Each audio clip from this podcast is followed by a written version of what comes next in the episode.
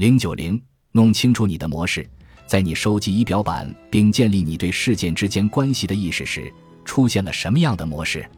请记住，情绪习惯模式之所以会出现，是因为它们能够发挥作用，以某种方式帮助你感觉好一些或不那么差的同时，这种模式是会反复出现的。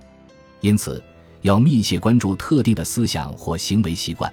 这些习惯也许能够，无论是有意还是无意。起到减少或避免短期不适的作用，但如果你发现了一个模式会让你所做的事情或你的思维方式阻碍你朝着自己的目标和价值前进，那么你就找到了一个需要改变的模式。暂停。如果你已经收集了全部的仪表板，但却仍然无法辨明你的模式，请通过识别你的情感模式获取详细步骤。